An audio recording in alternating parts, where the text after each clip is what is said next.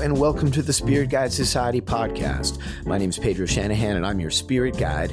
Tonight in the Whiskey Society at Seven Grand, we had Dewar's in the house. Gabe Cardarella, old friend, educating us on the Aberfeldy 12, the Aberfeldy 21, Dewar's 18, and the outstanding Dewar's 25. Oh my goodness. Please enjoy this podcast responsibly. That means don't get super drunk and start yelling at your neighbors for no reason. Whoa! That was a little shaky. I'm a little shaky. I'm a little, a little- I got a little threadbare today, I think, right? This is, oh, this is tasting number five out of six this week, and it's only Thursday. Good thing you Ooh. didn't say today. Not today. I haven't had a drop yet. But let me tell you, my liver's like clapping even faster than you guys were right now. Like, yeah, here comes the whiskey. I can smell it. Um, that's my liver voice. Um, welcome to the Whiskey Society, everyone. We're doing two back to back tonight. Uh, whiskey extravaganzas in town, so there's a, an abundance of brand A lot of in ambassadors. town. Yes, suppose, that's yeah. right. And very little sleep and a lot of drinking going down. and uh, tonight we have a, an old friend of ours. Like we realized we've been doing this now together for almost 10 years, right? Ridiculous. Yeah, It's nine- ridiculous. Nine We're years old. for me uh, in August. 11 for me. yeah. Oh, geez. Uh, but please give it up for Mr. Gabe Cardarella from Thank very Dewar's and Aberfeldy. Thanks, guys. Appreciate it very much.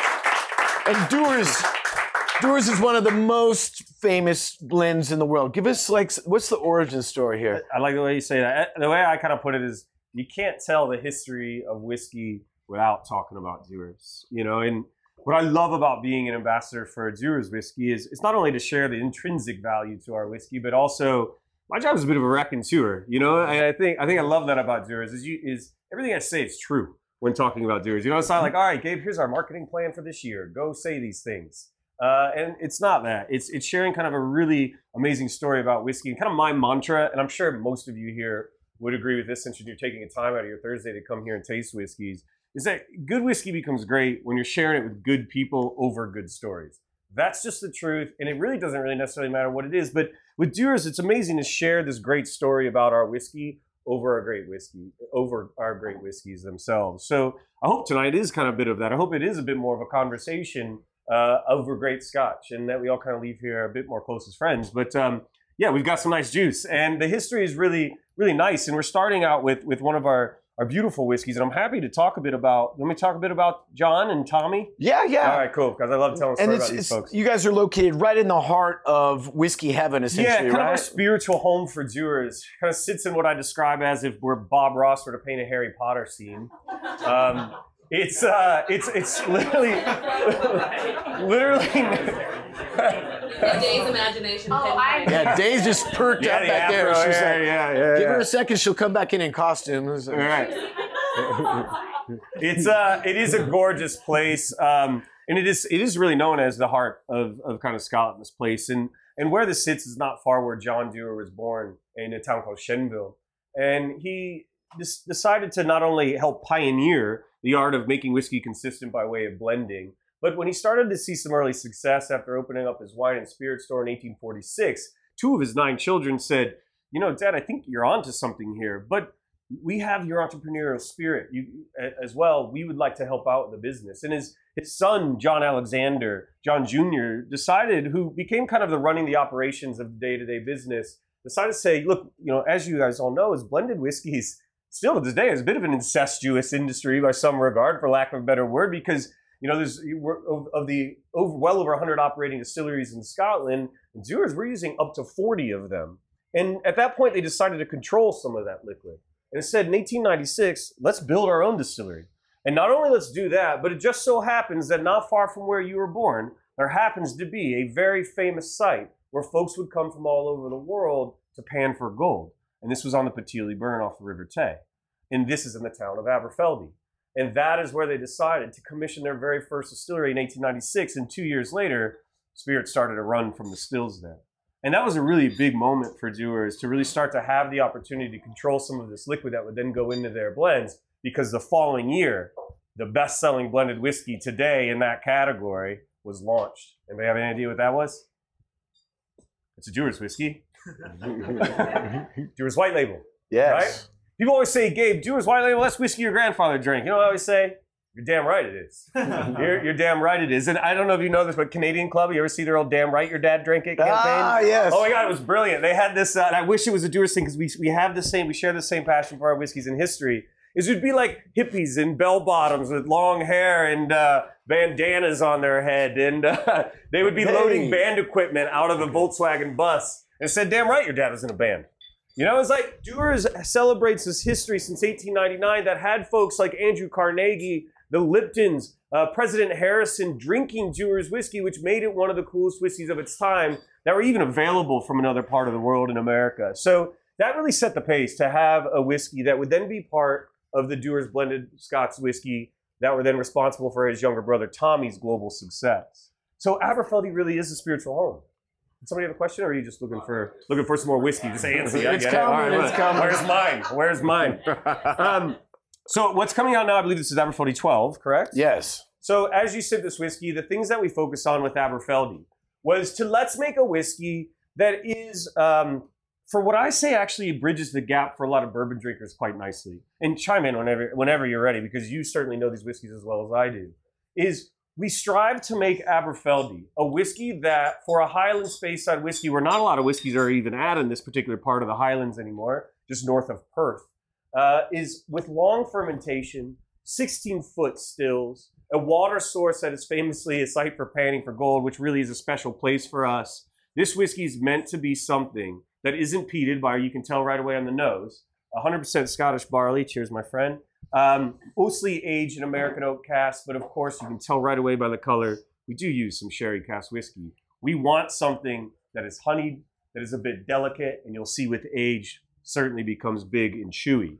But at the time, they wanted to make something that would lend ability to blending Dewar's whiskeys, which when you taste our portfolio, you'll notice that we strive to make a whiskey that is a bit more akin to your Highland Speyside blended style, right? We're using orchard fruits in our whiskeys, apples, oranges, raisins, pears. And with Aberfeldy, at the backbone of all the nose and all the finishes of our whiskey is what that comes big on this whiskey, is honey. Aberfeldy really has a beautiful honeyed characteristic to it, more so than I think a lot of single malt scotch. Now, when Dewar's started off, you started off as a blending house, or did they start off just doing single malts locally, like We- when they in the, in the 1890s when they first started? John Dewar had one goal in mind, and you know that prior to 18 mid 1800s, people were drinking Irish whiskey and cognac. You know, Oh, yeah. nobody Oh, was drinking single malt Scotch. They were sending it down, you know, to you know, thanks to the Excise Act, they were sending it to things to London to be rectified into other things still. And the single malt whiskey that they were creating, it was starting to become nice, but it wasn't nice enough for folks to pay the premium over the illicit stuff that you could find uh, from you know the Scotsmen running around with those tiny pot stills in places like Aultmore, et yeah, yeah. Um, so John's goal was to get people drinking scotch, and he had the idea to leave his life of a farming community to go work with his uncle in his blending house. And he had his own wine and spirits, and he became a Mhm. joiner uh, with his uncle. And his uncle was lucky enough, or he was lucky enough to have his uncle partner with him. And then he parted ways in 1846 and opened up his own store in Perth, where he applied what he learned as a joiner to whiskey. So he was using everyone else's, and that Right. was kind of when his son said, "Well, let's let's let's get in it. Let's start to really get involved and build our own." Now, did the original distillery have any column stills in it? Or was it all pot stills? Yeah, it was all pot. Uh-huh. Aberfeldy was all pot stills. Now, actually, what they did is there was a Craigellachie distillery. Or Right. not Craigellachie, excuse me, that's obviously one of our other beautiful whiskeys. But uh, I'm thinking the Pitilie Burn had a distillery north of it called the Pitilie Distillery, which is kind of where they modeled their, their stills, their early stills after. Today, made by the Abercrombie St- uh, Still Company, um, we still use those sa- same kind of modeled stills as the early 1900s. They were redone in the 1970s uh, with the now so two pot, excuse me, two a wash, two spirit, but very tall, thin uh, onion shaped stills. And Aberfeldy traditionally had always relatively thin, tall stills. But now Dewar's has their own distillery where you do make a blending component, right? Like you do have one of the facilities must have a, a column still in it, is, or is it all just the whole operation? We're, we rely on the seven operating grain whiskeys that are available to us in Scotland. We own five single malt distilleries that are always the only consistent thing in Dewar's. The crazy thing to me, and I'm sure you guys agree, Master Blender's job is unbelievably amazing. Stephanie Cloud, MacLeod, one of the few female master blenders, who is the master blender for Aberfeldy, Aultmore, Deveron, uh, Royal Brackla, and Craigellachie. Did I say Craigellachie already? No. No. Okay, good. Um, these five whiskeys, she's responsible for the consistent character of them. Now, when it comes to Dewar's, our blending lab lives in Glasgow.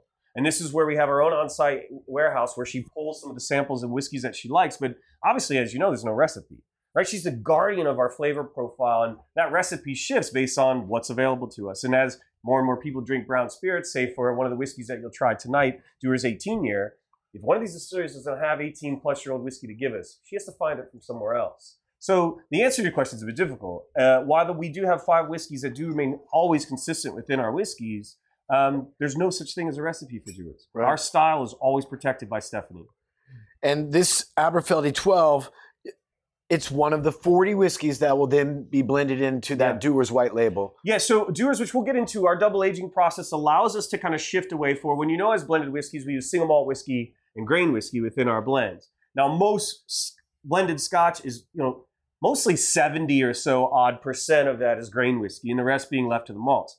Because of a process that we pioneered double aging, which our first master blender, AJ Cameron, who John hired, decided to vat the malts by region, let them rest, and then com- finish the blend. Wow. So what we do heard of that. now is we continue that tradition, which we called marrying. Today we call it double aging.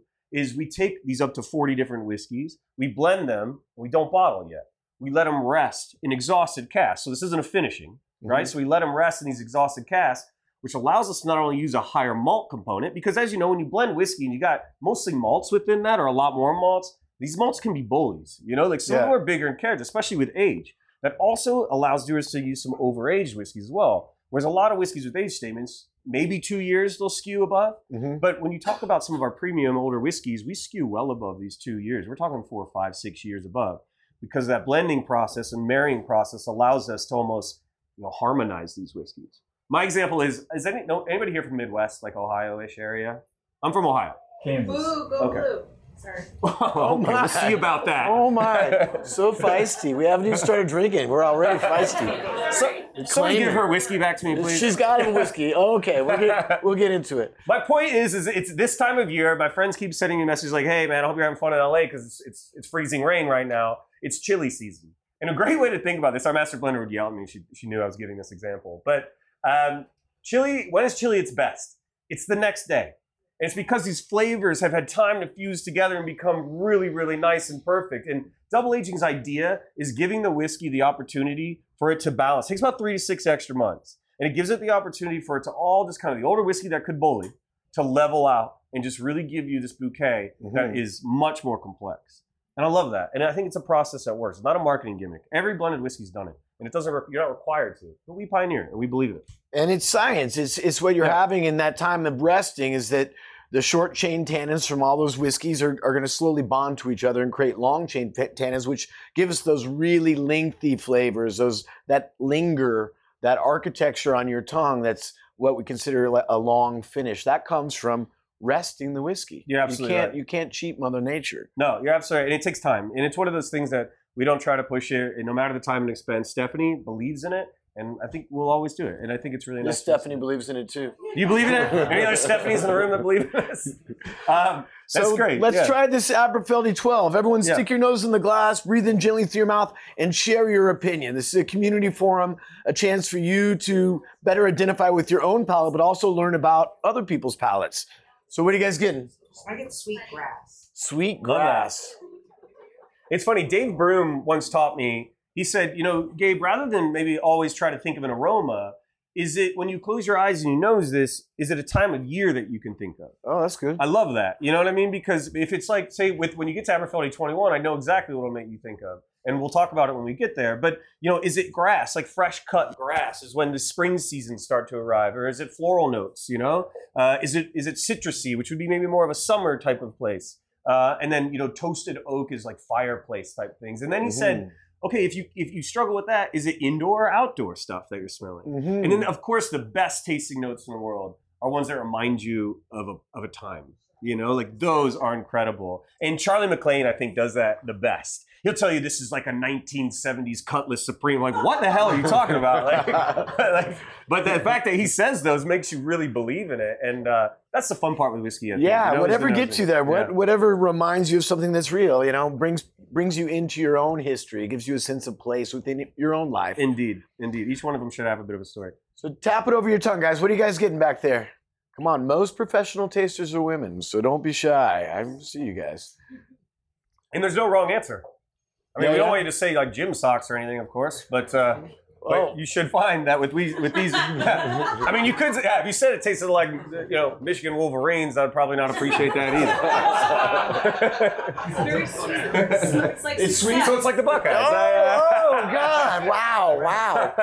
We're so Well, but it is. It is. I think we'd all agree that it's got a sweetness with just this beautiful little spice to it that I find with Aberfeldy. I love it. I love the fact that it's got this really nice sweet and forward. Honey, of course, is just one of these key indicators with this whiskey. Red pudding, I love that cinnamon. Yeah. And honey and, yeah, graham cracker. That's really good. That's exactly it. I'm getting a honey graham cracker. While we're on Aberfeldy, uh, Una, raise your hand if you don't mind for me, really quick. This is Una back here. She actually looks after our single malt portfolio here locally. So if you do love these whiskeys, uh, you want to talk to her because she's got a whole portfolio of them that she'd love to share with you sometime, I'm sure. So thanks for coming, Una, and let me talk about your your beautiful whiskey here. Yeah. Um, so Una, how much? If I was going to buy a bottle of the Aberfeldy 12 from my home bar, how much would this run me at my local liquor store? This is about about thirty-two dollars. Thirty-two dollars for a twelve-year-old Scotch. That's not bad at all. That's really, I, really I'd get into bed with that. for sure. right. Come on, Mama. Let's do this. It's a whiskey that agrees with everyone. You know what I mean? Like no matter what type of whiskey drinker you may be, uh, if you were to introduce somebody to Aberfeldy, uh, I think that they would probably want this to be part of their repertoire in whiskey because whether you're bourbon, it bridges the gap with a lot of that sweetness. Uh, and it just stands up to some really premium stuff, even at a, a 12 year, which is a more medium bodied whiskey, I think. But Oh, it's got a really full mouthfeel. yeah, for 12 years, this whiskey really stands up quite nicely Oh, to this a lot would of be older a great daily sipper for thirty-two bucks a bottle. You could. This is like table whiskey. Yeah, and you, if you look at even the pack of Aberfeldy, which we redid in about 2014, you can see that we, we even give you these clues and indicators to the the golden water source that we use at Aberfeldy, uh, the Pitilie Burn, a really beautiful place, no doubt. Right on. It is really gorgeous. Scotch. Damn. Wait you- the 21, um, honestly, the 21 will blow you away. I actually, when we had the 21, when we were talking about how we should taste these, I was like, man, the 21, it's like I almost want to save it for For last because the people might just be like, man, I don't know. This one's still, I'm tasting it even through the Well, we can do that. Yeah. We. What I would suggest is perhaps we are going. We're about to taste the Aberfeldy 21, but you might want to set it aside, and then after we get Good through luck. the other couple, yeah, right. During after we get through the uh, next couple marks, you might want to go back to it and just remind yourself because it's really rare. This Yeah. 12 on the 12 though, I'm getting a nice like green apple on the finish, which Yeah, a I, I'm not fruit. really getting on the front end, but the fruit comes through late. 40, 40. 40% across the board tonight. You, these will all be 40. Easy sipper. Yeah, easy, sipper. And I mean, you can tell by the color comparatively to a lot of these other whiskeys. I mean, and if you look at the bottle, the 12 year, again, mostly American oak, ex bourbon, but we do use some second, third fill sherry within this. It's Right nice. on. And Aberfeldy itself, like how, what's the output you guys are cranking out a year for as a single malt, as opposed to how much are you selling to the blending? So we're looking at like it's, so four about four million liters per year. Um, so it's not small. It- No. It's certainly not Macallan, right? But um, we absolutely ninety percent of all of our facilities are putting out most of this for blended our blended whiskey. However, um, you know, you obviously know some of the challenges with age statements and NAS whiskeys. Due to those challenges, we're very committed to our age statements. So we have pulled back some of those leases to make whiskey for blending. Uh, cheers, thank you very much. Uh, for the malt portfolio to not only innovate and release new marks like Aberfeldy 16, which is finished in Oloroso, uh, and all kinds of new innovation coming from the malt. So we're very committed to our age statement. So our stock for the malt bottlings is very high, but still available to our Dewar's House for blends uh, abundantly. Higher proof than 40. We do do some single uh, single cask bottlings within Scotland, so you got to get there uh, and go to our distilleries to get some of the stuff that we do from the cask, and then uh, our travel retail partners will have some of those. Uh, but we're always looking to bring new stuff to market, so certainly keep an eye out for Aberfeldies, whether it be single cask releases, special hire, uh, Duty free at Heathrow. yeah. Oh yeah. For, yeah. Whiskey, World of Whiskey. Yeah. Absolutely. Yeah. Yeah. So This is 21. Everybody's got one. Whoa, everyone's got the 21, right? So we're stepping up the bar really fast here, guys. We just took a big jump from 12 to 21. Big brother now. Yeah. Beautiful. So stick your nose in this glass, breathe in gently through your mouth. Day, what are you getting on this one? Um, it's like wet wood and lemon drops. Wet wood and lemon drops. It's beautiful. I like the lemon. That's yeah. Cucumber and green cherries. yeah Cucumber and green cherries. Salted cucumber for sure. Salted cucumber. Salted cucumber and green cherries. Wow. I don't even know what a green cherry tastes I like the cucumber. Wow, that there is a very verdant green note. Yeah, very So- green. How can that be? Where where would those notes come from? Is that coming from the barrel or is just a confluence of the distillate in time? Or? So, wh- I mean, we're getting a lot more congeners with our 70 hour fermentation time. that's a long fermentation. It's a long fermentation time. It far exceeds you know a lot of the averages for folks. Uh, we've got very tall, thin stills, right? So again, Mhm. 16 foot stills. So we're refluxing a lot of the heavier stuff. Um, and then, yeah, you know, obviously, you know, looking at 70% of that is all of the casks that we're using. Um, but it is very green. The cucumber, I love. Whoever said that was that was you that said that. yeah, and, Cucumber. and salted yeah, cucumber. I really like that. That's great. 21 year old single malt scotch. Una, what is this going to run me at the liquor store? Oh, I mean, well, the twenty-one is about what, like hundred and fifty or so? Yeah, yeah, 130 to 150 uh, for 21. Still very fair and reasonable, isn't it? Well, I always like to say, like, when it comes to single malt scotch, if you're paying less than $10 a year for it to be caretaken by a master blender and a whole team of, of you know, It's, whiskey expensive. makers, 21 years. and then it gets up there. delivered all the way to America and all the way to your hand. Yeah. Pay for what you, You- get. yeah, You, you paid less than ten dollars a year for that to happen. Mhm. I think you're doing all right. This is much less than Yeah. that. And what I love about you across the board with our with our whiskeys, uh, it's look, it's it's an old whiskey, and I don't 21 years. You know, it's a lot of blenders will be very careful with those casks because 21 plus years is when your whiskey continues to improve or continues to get very oaky, right? So in this case, this green note still available is pretty wild. Yeah. You know, to have a whiskey almost, it's not a whiskey you chew on. It doesn't come out your ears, but it does stick around for some time. But it still stays fresh as it sticks around. So to have that, and our master blender really achieved that, I think is quite a thing. And it's not a whiskey that you would taste. It's esoteric in sense of character, I think, for 21 year old whiskeys. Definitely not over oaked. No, it's there, right? But for 21 years, of course it's there. You know, It's of course. soft on the back of your palate. It's really, really nice. Really beautiful whiskey. gorgeous. You guys like sure. the 21? Yeah, It's excellent scotch, isn't it? definitely, Beautiful. definitely. Like, like, so that's Aberfeldy. It's a Gaelic word, right? A lot of these places in Scotland are, are you know, Aber, a lot of single malts, most single malts, are named after places in Scotland. And Aberfeldy is a Gaelic word, uh, and it means pool of the water god. So you can tell how much they uh, they revered this water source that where Aberfeldy is made. That's really cool. Yeah. I did not know that one. So Stephanie's coming around now with the Dewar's 18. Is that possible? Wow. So this is honestly, it's like people always ask me. I'm sure they ask you guys too. Is what's your favorite whiskey? I'm like, I don't know. How many, do you have any kids? They're like, yeah, I've got four. Like, do you have a favorite? Sometimes they're like, yeah, it's my daughter. You know what I mean? Like, like all right, I'll leave you and your wife to fight about this now. You know? But uh, That, if that if- kid's gonna need, or the other kid's are gonna need therapy Yeah, later on. It's like, Yeah. Well, the thing is, it's like within our portfolio, like I, I, I, when somebody asked me that, I started to ask, well, if I had to choose, what, what would be that basis for favorite? You know, and and for me, I, you know, it's about occasion is my favorite, the favorite for the moment. Dewar's White Label is my kitchen whiskey. You know what I mean? Like that is the whiskey that I love with soda. I love Dewar's White Label and sodas, and I love it with a lot of ice too. But Dewar's White Label and soda, it's almost like I don't know, as chicken is to waffles. It just works. It's like It's- that whiskey it's a is meant classic. for it. It's a Yeah. classic sipper. Andrew wanted me to tell the story. I, I had bartended years ago. Um, I did a lot of private bartending gigs at like house parties in the I've heard the stories from you last time I was here. yeah, and I was Hope this was- is a good one. no, no. I was bartending a um a, a, a small little wedding rehearsal dinner, and one of the guests was Bob Dylan's mom. Oh. and yeah, the sweet old, the sweet old lady shows up, and and I was like, oh my god, it's like the mother of God, you know, uh, whatever I can get you, I'm gonna get you. She's like, I want Dewar's White Label, and I was like, I've got it. I did not have it. I had to like run out the back door, call Yummy. And poor lady, it took me like 45 minutes to get the lady a glass of the scotch that she wanted, but that was what she wanted. The one thing she wanted to sip on was a little bit of Dewar's White Label, and I like I had to make it happen. But And it's such a brilliant. and here's the lesson to learn from this: you guys always keep Dewar's White Label on hand because you never know when a famous rock star's mom's going to come around.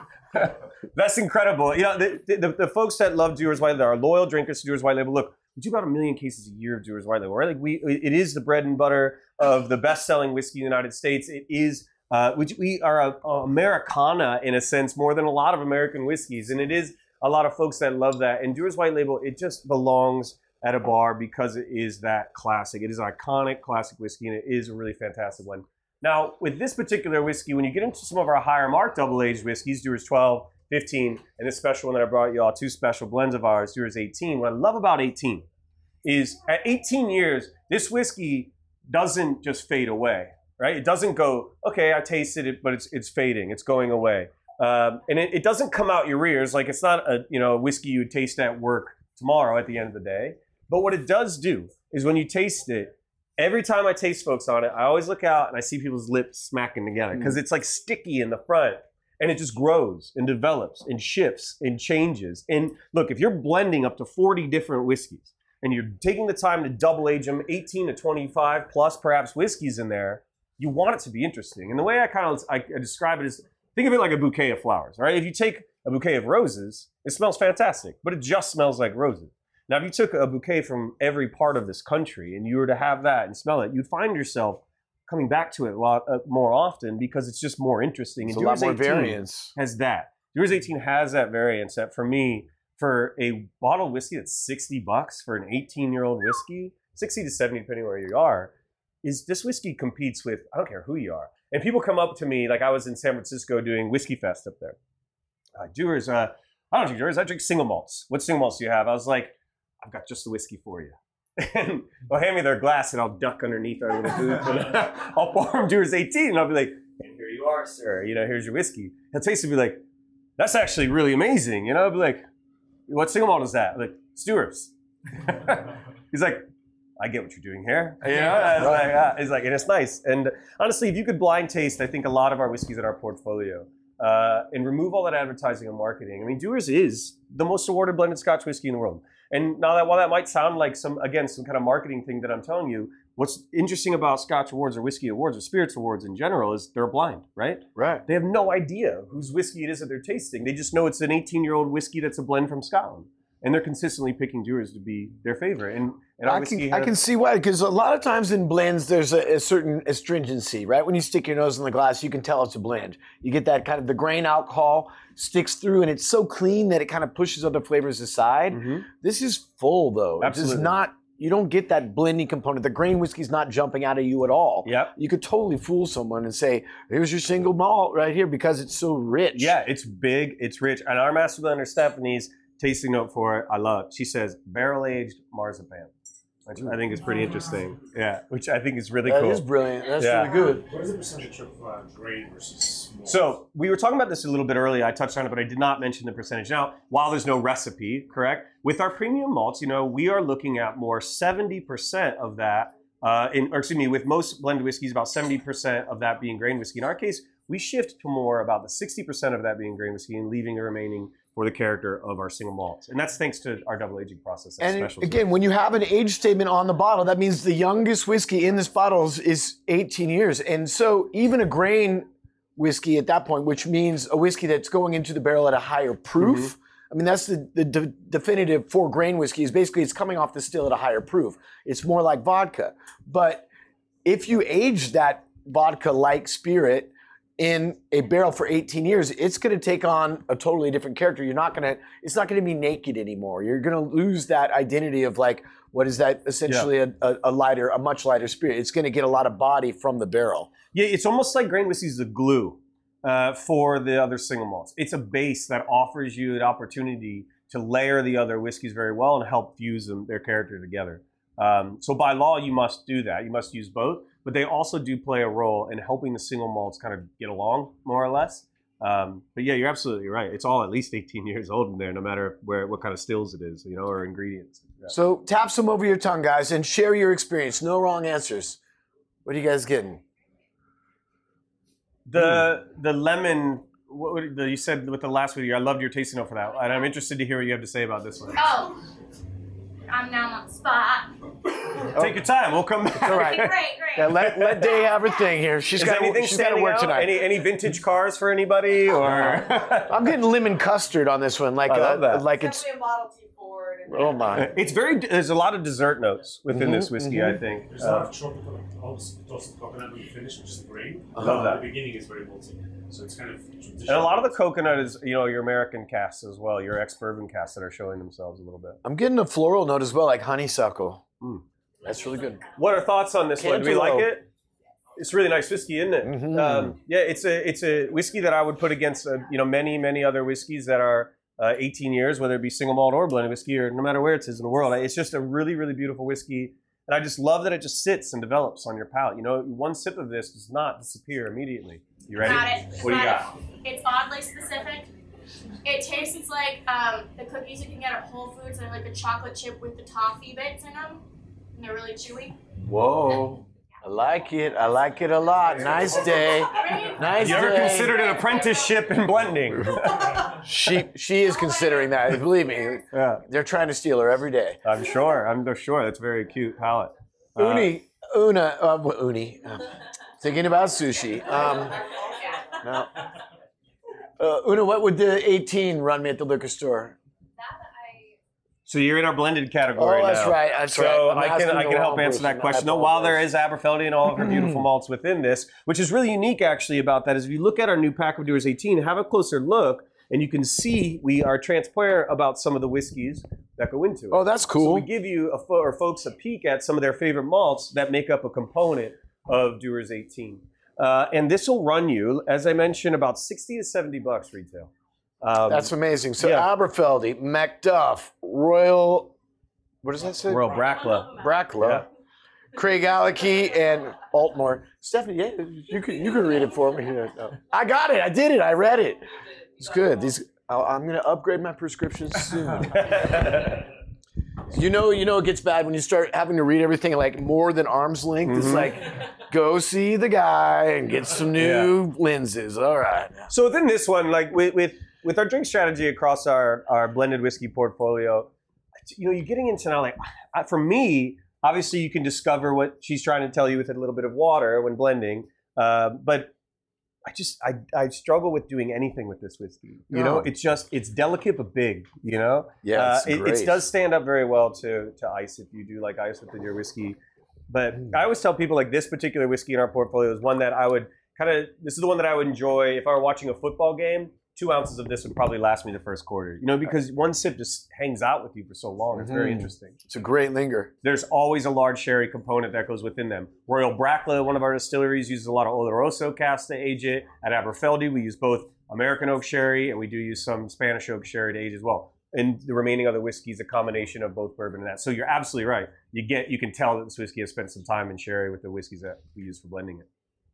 Really gorgeous stuff. A great daily sipper and totally affordable for an Yeah. 18 year old. Yeah, we're always quite competitive when it comes to pricing, but we do not uh, we do not skimp on our production with our double aging. So I did bring something special. Uh oh. What'd you bring? So the last whiskey that we're going to try is one that we just launched in December, and this is Stephanie's baby. Or, I'm oh, not this Stephanie's baby.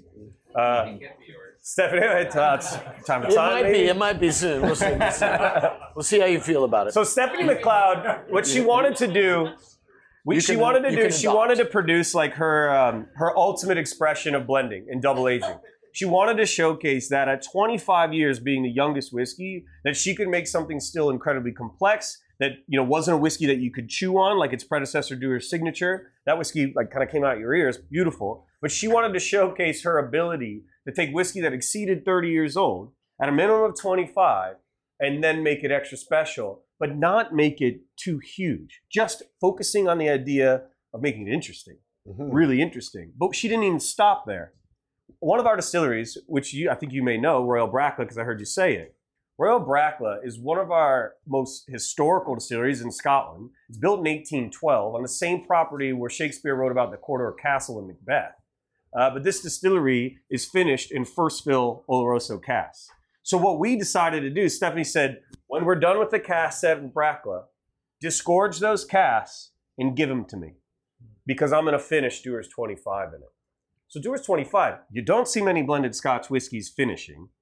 And you don't certainly don't see 25 year old blended Scotch going through a finishing at all. So Dewar's 25, a blend of up to 40 different whiskeys, 25 to 30 plus years old, blended, then double aged for about six months, and then finished. Wow. And this is her baby.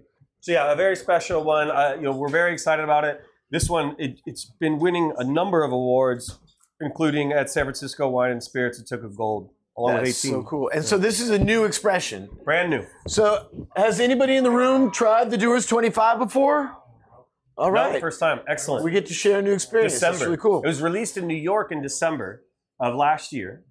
Uh, and then it's slowly been rolling out to the rest of the markets uh, across the country. And as of recently, is available in Los Angeles. And your price on that is about 180 to 200 for 25 year old whiskey. Wow. Yes, Yes. sir. Can you talk a little bit about how a new uh, product like this comes to be in the Dewar's world? Is this something that I, I know we always think about um, distilleries as all uh, kind of probably driven by creative, by the master blender, or is this something that from the market you hear that there's a demand for something this old and then you create it, or does the master blender say, "Hey, I really want to do this," and then the company funds it? Does that make sense? It's a great question. It's a little bit of both, right? It's a little bit of challenging our master blender uh, to kind of flex what they're capable of, but also challenging them with something that they're excited about. And this all was within the idea of the demand for whiskey. And what's great about Dewar's is prior to Dewar's 25 is we had Dewar's signature. However, Dewar's signature lacked an age statement. And we, we always talk about how our stock and our blended malt, our blended portfolio and our malt portfolio is so good that we have commitment to our age statements. So if we have Dewar's signature without an age statement, well, let's challenge Stephanie to use the stock that we believe in, that we have, to create something special. But obviously giving her the creative Bless control you. to do it. So it is within the demand of whiskey being what it is, the uh, our transparency with age statements and believing in our, our double aging process and the creativity of our master blender. That's a great question. Really good question. Right on. So let's get some whiskey oh, here. Oh, yeah. Thank you, Cheers. Stephanie. And she's got some for you too. Thank you very much. All right. So everyone should have in their glass now a nice, generous taste of the Dewar's 25 year. Stick your nose in that glass, breathe in gently through your mouth, and tell me what you're reminded of. Leather. All right, you're getting some age now coming through, right? Michael. Dude, I'm still sniffing. right on. I'm getting some tobacco notes. Yeah, dry- like like a smoking lounge. Tobacco. Earth. Yeah, yeah. Grapes, like Nice. Mm-hmm. Mm-hmm. I'm getting like a honey and malt in there. Yeah, for sure. I get like chocolatey stuff within this whiskey a little bit, like milk chocolate though. Yeah, like Mm. it's, Oh, it's like a. Twix bar. a Twix bar. Yeah, that's nice. brilliant. The Brilliant. chocolate and It's like milk caramel, chocolate, shortbread, right? all of it. Now, Dave's but the nose with this whiskey is interesting because wait till you try it. Um, you'll see how balanced Stephanie made this whiskey. Uh, is it's just as interesting on your palate, which obviously your sense of smell, people detecting thousands and thousands of aromas in your in your palate. This one just really moves around quite a bit and reveals itself. It's it's it's quite nice on the palate. You know, for a 25 whiskey, the smoke you get, but then it checks itself. You know, it says I don't want it to all be all about this smoky characteristic. No, not at all. the other stuff kind of like it takes a back seat, and the other character comes forward. So where is the peated single malt in this blend coming from? This is not peat. Not peat, from No. the water source. This is this this. So we don't use peated whiskeys within this one. Oh wow. Uh, so I you know I believe that the smoke that you're getting within this is the age, and Time and, in the barrel. and we're using a you know second fill now sherry cask. So there's still some of that smoke available uh, to the whiskey, uh, but there's no peated whiskeys that go in there.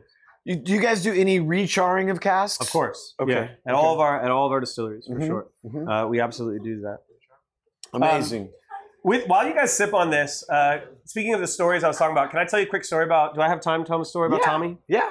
So Tommy Dewar, if you guys are really interested in the history of whiskey or the history of you know a lot of these barons of whiskey, I should say, Tommy Dewar was this really incredible individual. And I always said, if there's a if there's a GQ magazine in 19 early 1900s, Tommy Dewar would have been on this thing month after month. So his brother started Aberfeldy.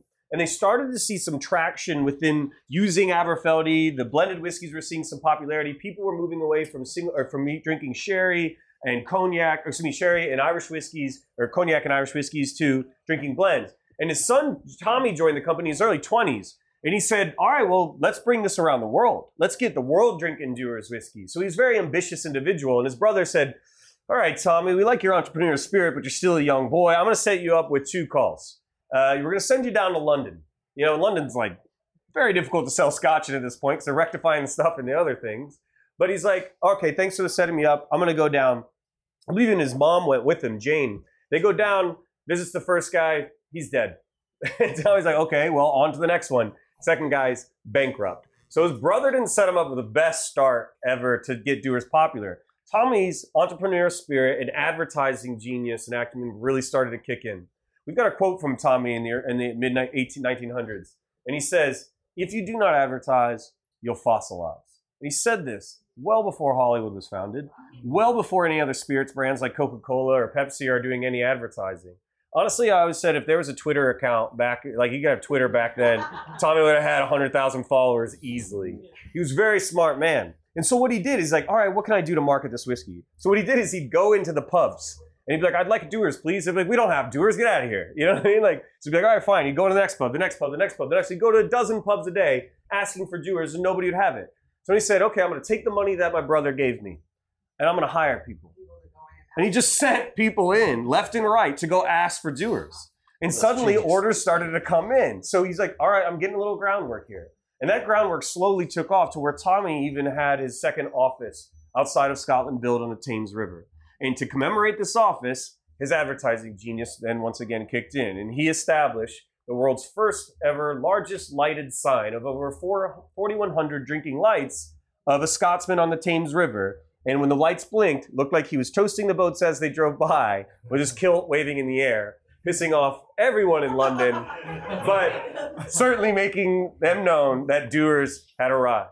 He then moves into the Savoy Hotel in London and lived there for 30 years. Wow. Him and Oscar Wilde, you can imagine the stories that these two individuals would have to say.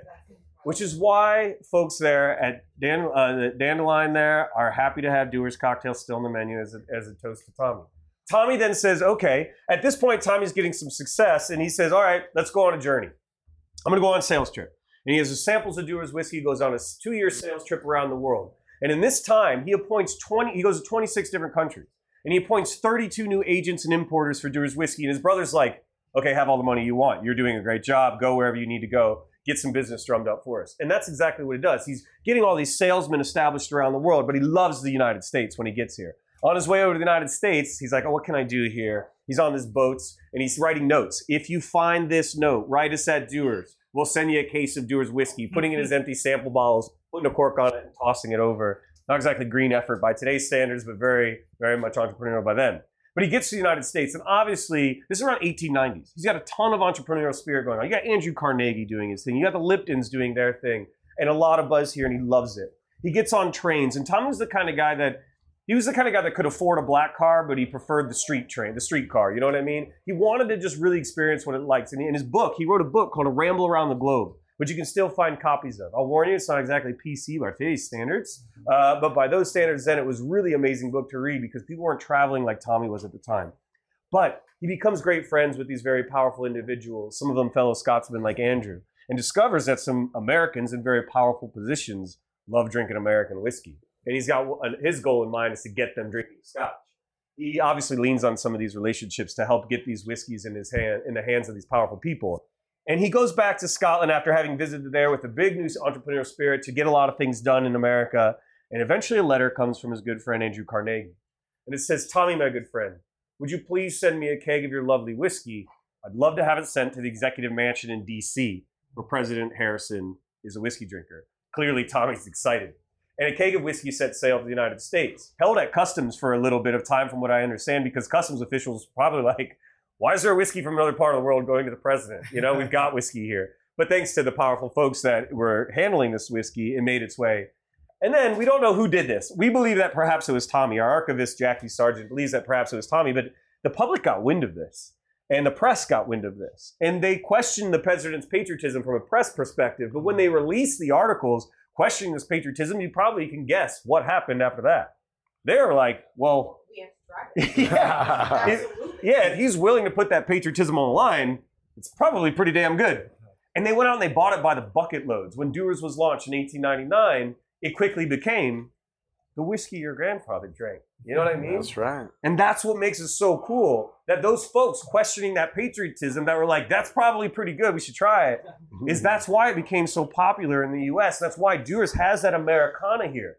And then during Prohibition, Tommy's relationship with the Kennedys, which were agents of Dewar's, ensured that when those repeal day bell rang, the first scotches hitting American soil were flooding with Dewar's whiskeys. So Tommy was a damn genius. And it gets cooler. One last story I'll tell you, and I encourage you to YouTube this. YouTube a commercial called Dewar's at Scotch. Tommy was an early, uh, early obviously effort in advertising, and print advertising was something that he did a lot of. And it wasn't just today gra- made, made by graphic design; it was artists creating beautiful paintings. And one of the artists that Tommy worked with was a guy by the name of Jeffrey Squire. And uh, what he did is like Norman Rockwell-ish looking paintings, really beautiful, ornate paintings. And one of them that was made quite famous was one that was done in the 1918s, and it was uh, three Scotsmen kind of painting, depicting that they're reaching out of a painting, trying to grab a gentleman's Dewar's whiskey that he's enjoying at a chair. Now, Tommy then went on to say, you know, I'm going to recreate that. And in 1898, he commissioned a company, a theater company in New York called the Edison Company, to recreate this. Now, when you watch it on your phones or on your computers, this will just look like three Scotsmen in their kilts dancing around ridiculously with a sign that says John Dewar and Sons behind it. So Tommy created the first commercial for a drink product ever in 1898. But he didn't stop there. He had it projected on the Pepper Building in Herald Square. Oh, and for weeks, this would loop, and he'd throw parties on the top of this building, and people would want to know who is Tommy? What is Dewar's? Why is this commercial playing? And I've got to try this stuff. And he just had this entrepreneurial spirit that I was just so incredible. And that's the tip of the iceberg with Dewar's. So early when I was talking about how much I love good whiskey over great stories, and I love being an ambassador because kind of a raconteur job. Dewar's is just a cool whiskey. You know what I mean? It's made well because of double aging. We use some nice whiskeys in it. And we've got the history that just makes it even that much cooler. And this 25 is amazing. What do you guys think of this 25? Nice. Quite exquisite. Yeah. Well, I mean, happy holidays to that, right? Hey, You know what I mean? cheers, It's good man. whiskey to share over them, I'd say, you know? Cheers to all of Yeah. you. Thanks for coming out for Whiskey Society tonight, Thanks, guys. y'all, for So coming. long, We so long. appreciate your time. Thank you for listening to the podcast. If you like what you heard, please head over to Apple Podcasts and give us a five star rating and review. The Spirit Guide Society is a Spirit Adventures production in association with Bitten from the Apple Productions. Special thanks to Tone Mesa for their post production and audio services. The show is produced by Andrew Apple and me, Pedro Shanahan. Executive producer, Andrew Abrahamson. Be sure to like us on Facebook and follow us on Twitter and Instagram at Spirit Guide SOC. We'll be there to answer any questions you have, share what we're drinking, and more. And if you're still thirsty, you can always find more episodes of the show wherever you get your podcasts. Be sure to always drink responsibly. That means don't drink to forget, drink to remember.